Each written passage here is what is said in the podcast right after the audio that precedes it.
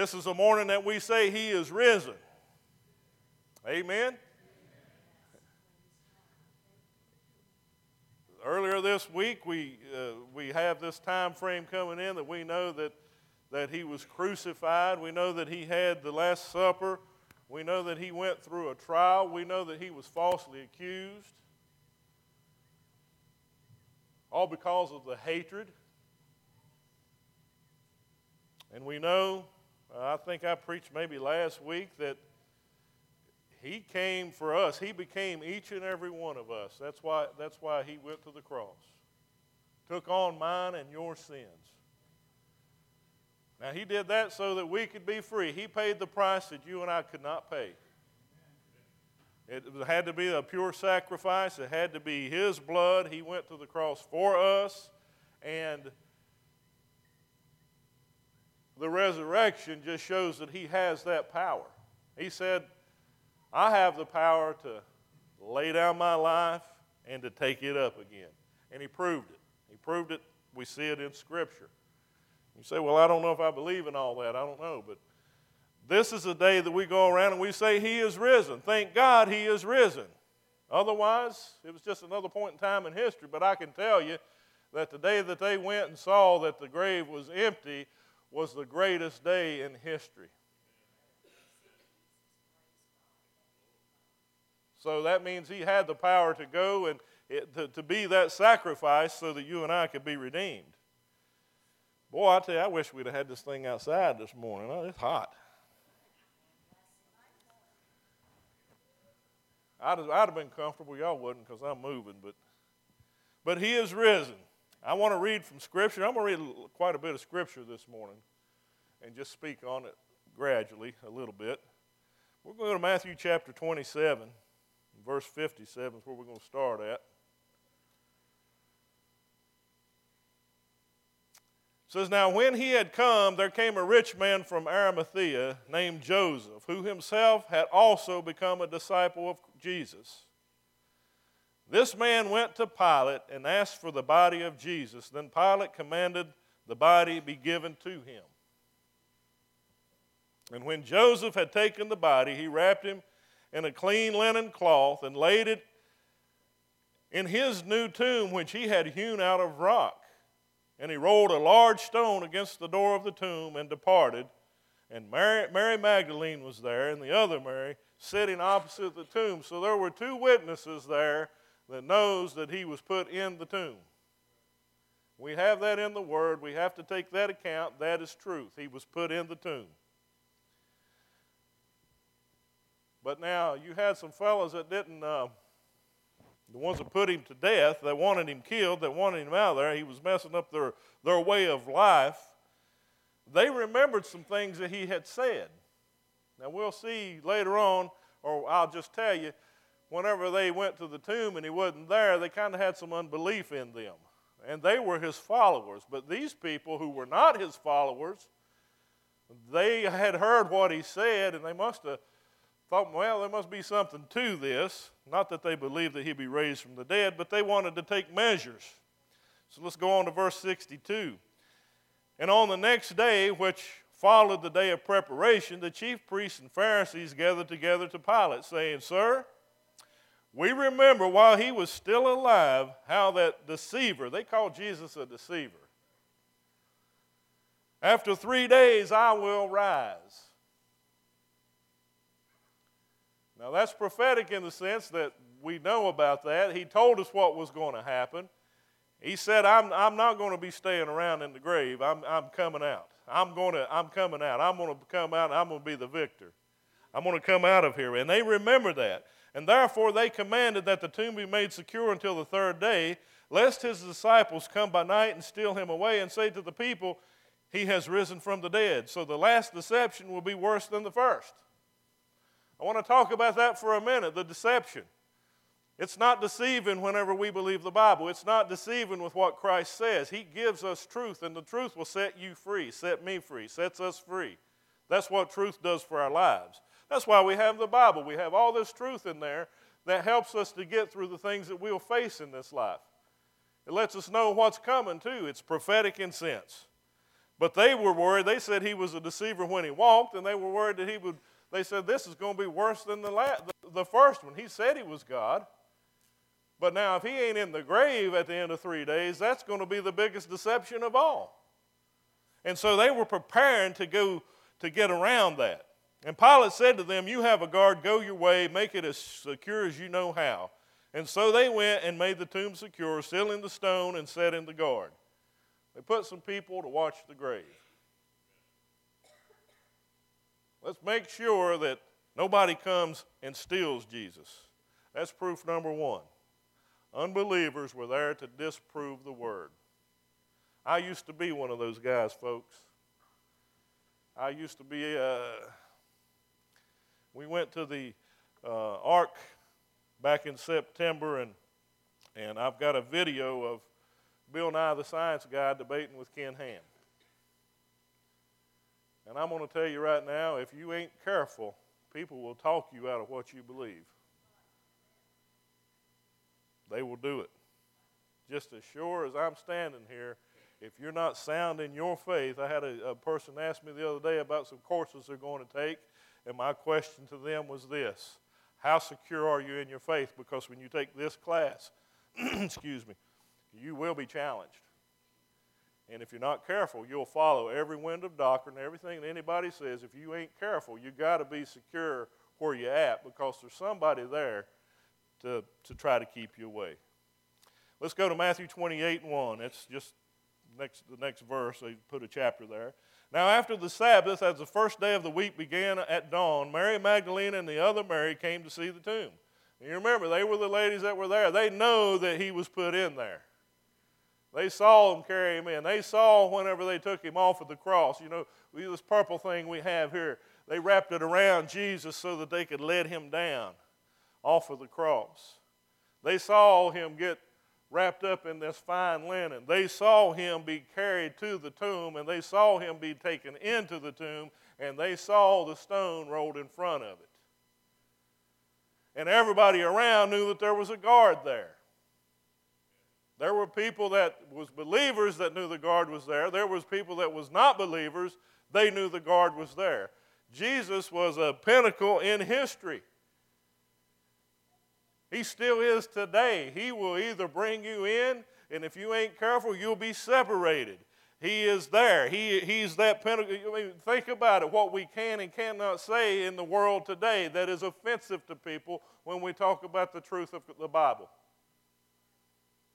Jesus is still there. Oh, you can pray, but you can't pray in the name of Jesus. Don't mention the name of Jesus. That's what people don't want. They don't want Jesus because you see the reason that whenever Jesus is there, what happens is this is we get confronted. Each and every one of us get confronted with his truth. And so he, he's still doing his work. He's not dead, folks. He is alive. His spirit is alive and well. The reason you got breath in your lungs this morning is because he, he did what he did. Everything, everything that we see and know was created by him and for him and through him. There wouldn't be nothing around if it wasn't for him. That's what the Bible says in Genesis. God created. Some other thing didn't create. God created. And so here we are on the first day of the week. These two ladies are at the tomb. Verse 2. And behold, there was a great earthquake, for an angel of the Lord descended from heaven and came and rolled back the stone from the door and sat on it. His countenance was like lightning, and his clothing as white as snow. Anybody in here ever seen anything like that? We all deciding or have you? I would like to too. I haven't seen that either. But they saw this. And the guards shook for fear of him and became like dead men. You see, when the truth comes up and faces darkness, that's exactly what happens. You ever had somebody get speechless? You ask that question or you make that statement, and then they're like, they don't know what to say. As believers, We need to know what to say. We need to know what we believe in and why we believe it. But they became like dead men. Didn't kill them. They were like the deer in the headlights. They just didn't know what to do, what to say. But the angel answered and said to the women, Do not be afraid, for I know that you seek Jesus who was crucified. There's another proof. He was crucified. That was Jesus on the cross. And God sent a messenger from heaven, an angel from heaven, and said, Yeah, he was crucified. And I know that's why you're here. But he told him these, these words He is not here, for he is risen.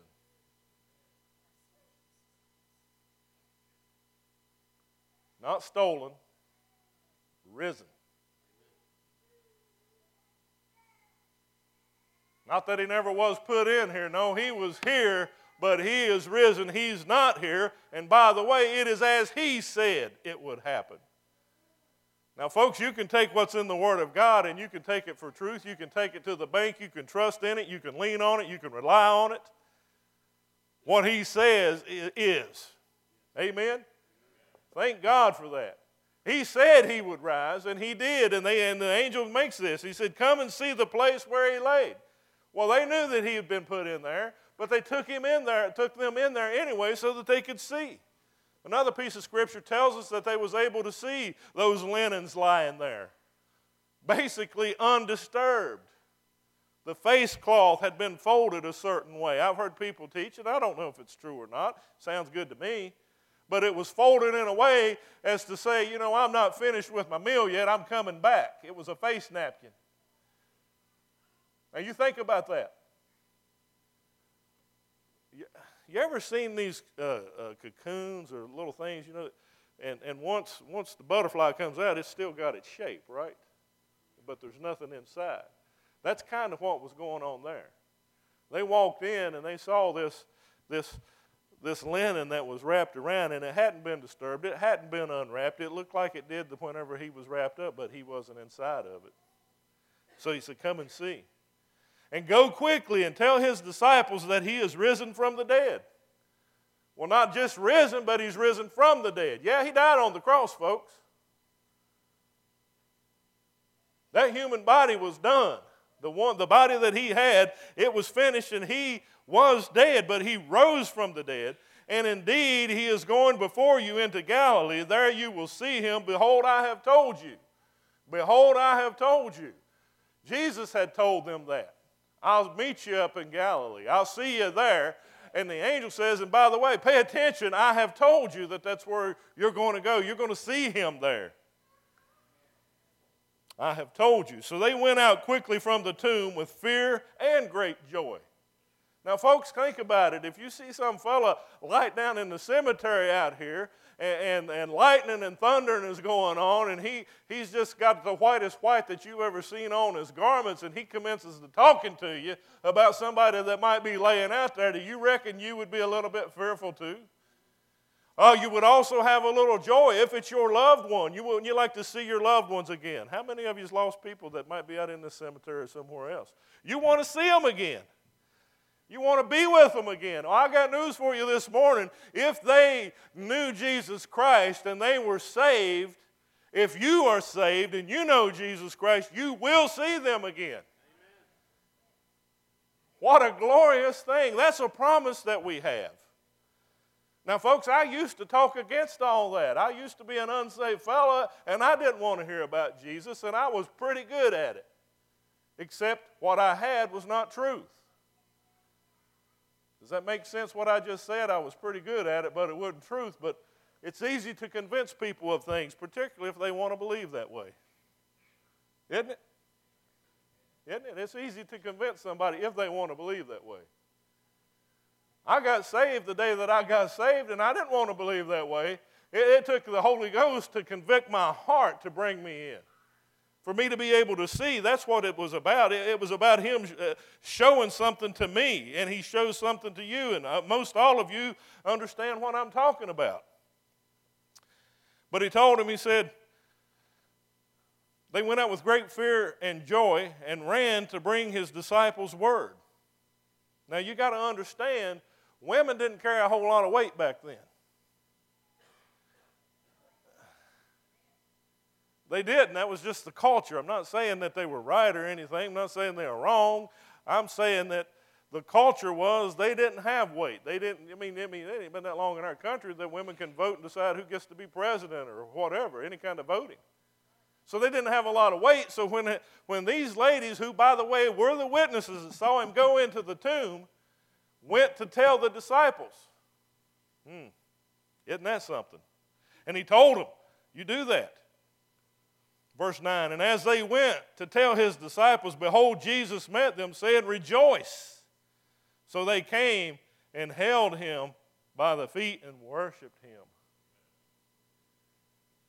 I want to ask you this morning when's the last time you held Jesus by the feet, figuratively, and worshiped him? A sickness gets taken care of, a loved one gets saved. Whatever it may be, he deserves worship. The fact that we got out of bed this morning, the fact that we got to church early this morning, and I know it's early and I know it's warm, and I know I don't have the best voice in the world, it'll put you to sleep. I'm getting sleepy. I know I'm good at it. I used to tell my baby stories all the time, and they'd go right to sleep.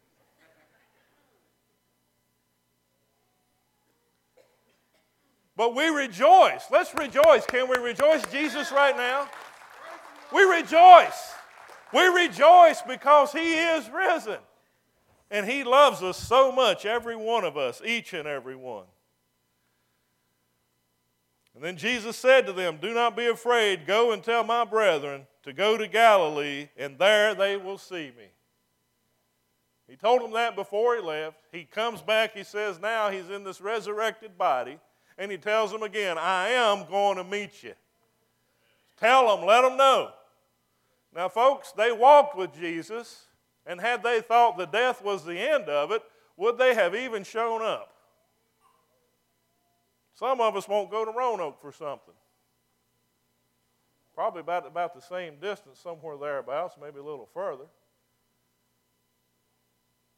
But he said to tell them to meet me there.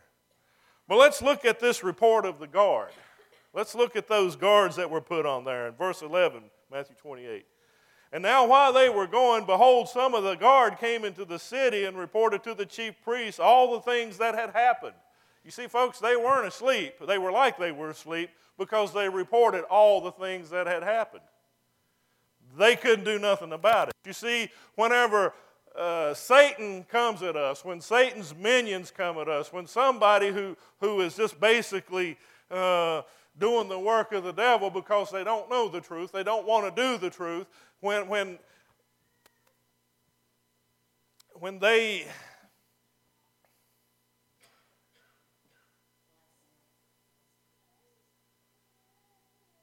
they will come and always try to make an excuse.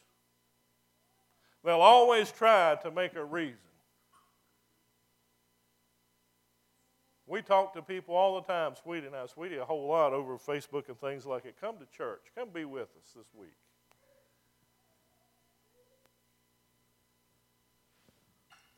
Now, this is a sunrise service. I understand that.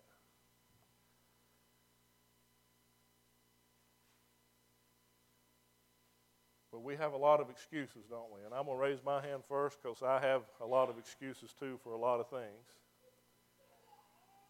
But when the Lord pulls and tugs on our heart, by the way, some, He does that through us, the believers, all of us. And sometimes we get in some rough places, don't we? Don't we? And there's always somebody there to lead us the wrong way. There's always somebody there to open that door says, Don't go that way, go that way. There's always somebody there. These guys went to tell them what happened. And when they had assembled with the elders and consulted together, they gave a large sum of money to the soldiers. Now, why did they do that?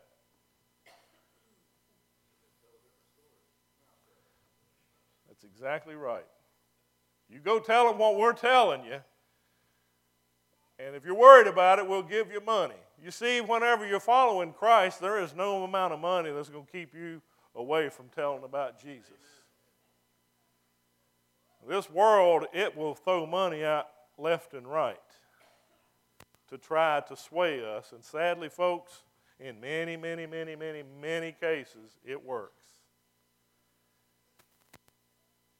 There's coming a time, and it may already be where you work at, that it's hard to talk about Jesus because of what the boss has said, what the company stands for.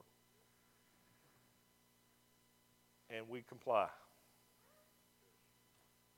Hey, I know, I've been there, man. I worked in, in local government. Well, there's certain things you can't say.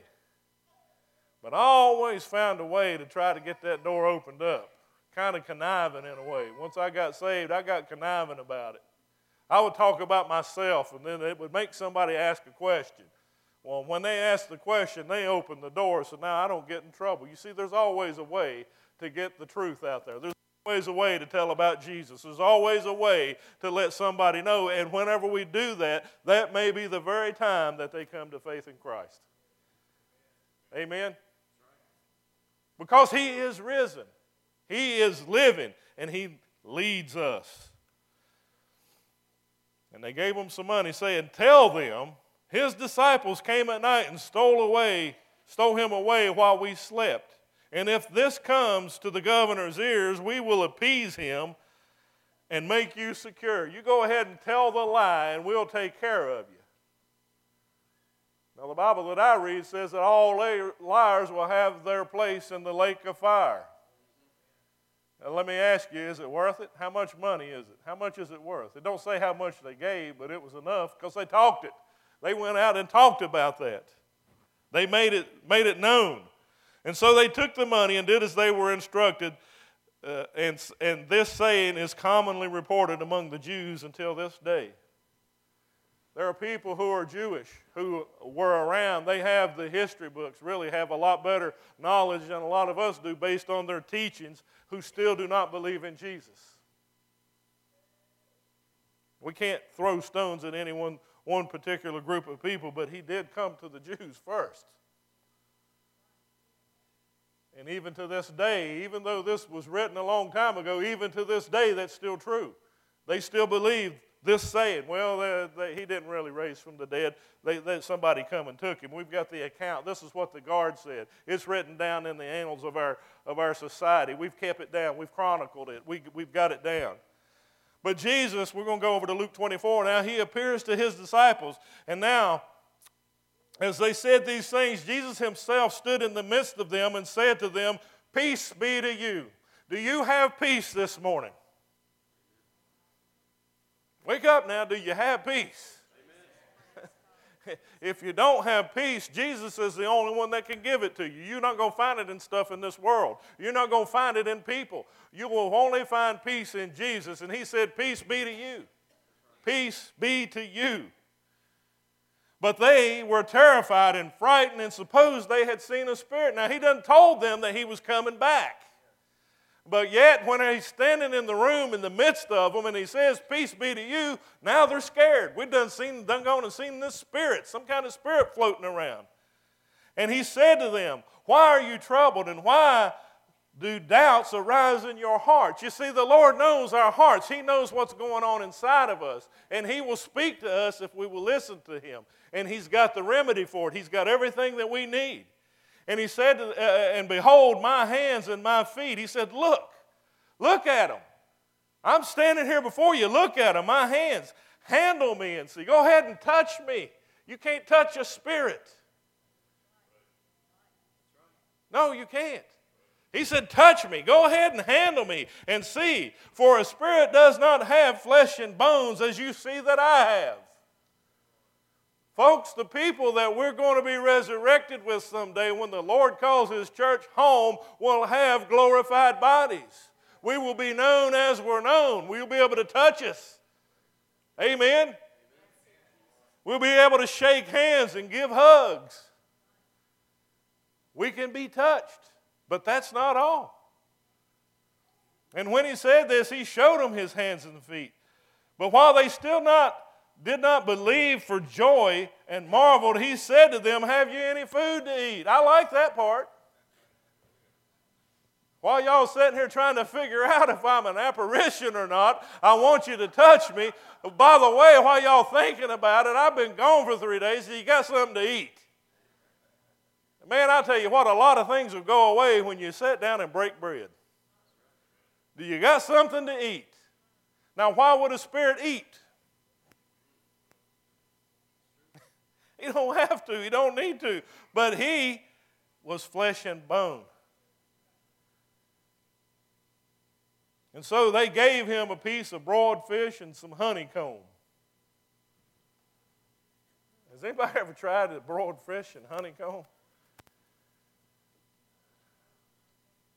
I haven't. And I'm going to tell you right now, it don't sound very good. Maybe that was the culture at the time. Maybe broiled fish and honeycomb was good. Fresh. it's early. Broiled fish and honeycomb maybe was the thing they did back then. I don't know. Maybe that's all they had. I'm ready to go over here and get some sausage and eggs and biscuits and gravy. How about y'all? Some taters. But I reckon if I'm hungry enough, I'll eat some fish and honey. Maybe we ought to try it someday. And he took it and he ate it in their presence. In a resurrected body, Jesus appeared in the room. Amen? It scared them. They were frightened. He said, Go ahead and touch me. They touched him. They could see the holes in his hands. And folks, I believe someday when we get to heaven and we see him, we're going to be able to do it too. He's going to say, "Hey, how you doing?" and be able to look through eyeball you through his palm.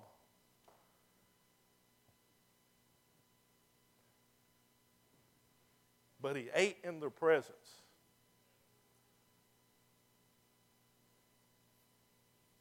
But I want to help you with one more thing here. I don't care where you're at. I don't care where you've been. I don't care what's going on in your life. I don't care if you were once close to Jesus and you've fallen away. I don't care about that, and neither does He. What He cares about is what we do today and from this day forward. Let's go to Mark chapter 16, verse 7. He said, But go tell his disciples and Peter that he is going before you into Galilee. There you will see him, as he said to you. Why did he say, Go and just tell Peter? You remember whenever they were in the, in the upper room, when they were having supper. We did communion Friday night, Thursday night, Friday night. What night did we, any one of them nights we did communion? Thursday night. He said, As oft as you do this, do in remembrance of me. And he broke bread and he gave it to them. He poured some wine in a cup and he said, Now this is my blood. It's representative of that. This is my blood. And after they got through eating, he got the wash basin and he got a towel and he took his jacket and stuff off. Well, Jesus didn't wear a jacket, by the way. I, believe if he'd wore a suit, he probably saved everybody, but he didn't. He healed all that came to him, but everybody didn't get saved. Everybody didn't receive what he had for them. And he washes their feet. He says, I'm showing you what to do with each other. Peter said, You're not going to wash my feet. You're the Lord. And he says, You know what? If I don't do this, you've got no part in me. He served them. That's what he did. He was serving them. He said, I'm about to be betrayed. Peter's ready to get his pocket knife out and go to work on somebody. And then he tells Peter, Peter says, I'll go with you anywhere, Lord. I'll follow you anywhere. I'll do anything that you ask me to do. I don't care what's going on. I don't care how many guns they got. I don't care what they're saying, what they're going to try to take away from me. I will follow you. And Jesus said, I'll tell you right now, before the rooster crows in the morning, you're going to deny me three times. And we know that he did. The Bible tells us that. He was asked, Hey, weren't you with Jesus? He said, No, I don't know the man. Now, I don't know, maybe some of you might be like that. I don't know. But that's okay. Because you know what he said. Go tell my disciples and tell Peter. He specifically named him. Because he knew what was going on inside of Peter's heart. Well, Peter gets asked again. And he's like, I'm telling you, I don't know the man. Because he is worried that he's going to be put on a cross too. I'm going to tell you now, when you follow Jesus, there's going to be some people that ain't going to like you. There's going to be some people that's going to go against you. And I don't care if you was to give them 50 bucks for sitting down and listening to you for five minutes, they still ain't going to do it because it's about Jesus. They don't want to hear about Jesus. But some people will deny him. We get in this crowd and we're going to act this way, and then we get in this crowd and we're going to act this way. We come to church on Easter, everybody's dressed up. Did y'all notice? I've even got a real tie on this morning. I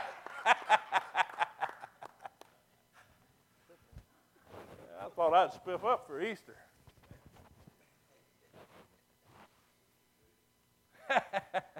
well, he's risen, that's why.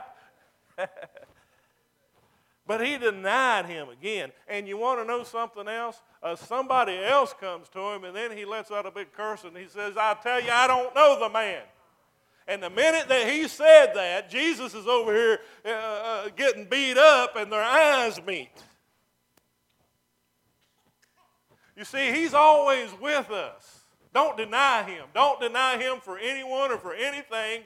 He is always with us, but I'm telling you, if that's ever happened in your life, you can get right. He's not going to hold it against us forever. I just lost my thing. Hooking on the button on my pocket. You see what I'm talking about? It doesn't matter. What, hap- what matters is what happens from this day forward. He said, and tell Peter, Peter went out that, that night after he had denied him and cursed, and, and he wept. He, he felt bad. And he was eat up over it. And for three days, he was still eat up over it. But he was one of the first ones to show up at the tomb after those ladies told him. He run over there to see. And we know that him and the Lord got okay. As a matter of fact, whenever they crucified him later on in his life, he said, I'm not even worthy to be crucified standing upright. You'll turn me upside down and do it because I don't want to be put in the same plane as my Lord. How do I know about Jesus? How do I know that this story is true? It's not a story, it's really it's history. It's truth. I'm going to tell you how I know. I used to be the guy that would put away Christ. I used to put away church people. I didn't like church people. I didn't like every time they would talk to me and tell me I had to get my life straight. But they were giving me a warning. Now, if you was going down this road and I'll tell you you're going to meet a, a, a, big truck coming down on some of these curves doing about 65, he done lost his brakes. Watch out because you're going to die if you're in that curve with him. Would you like to hear that? Would you like for me to give you the financial reports and tell you that you know what, in six months, ain't none of you going to have a job? Would you like to hear that so you can make preparation? You want to hear that, but we don't want to hear about Jesus. We don't want to hear about following Him.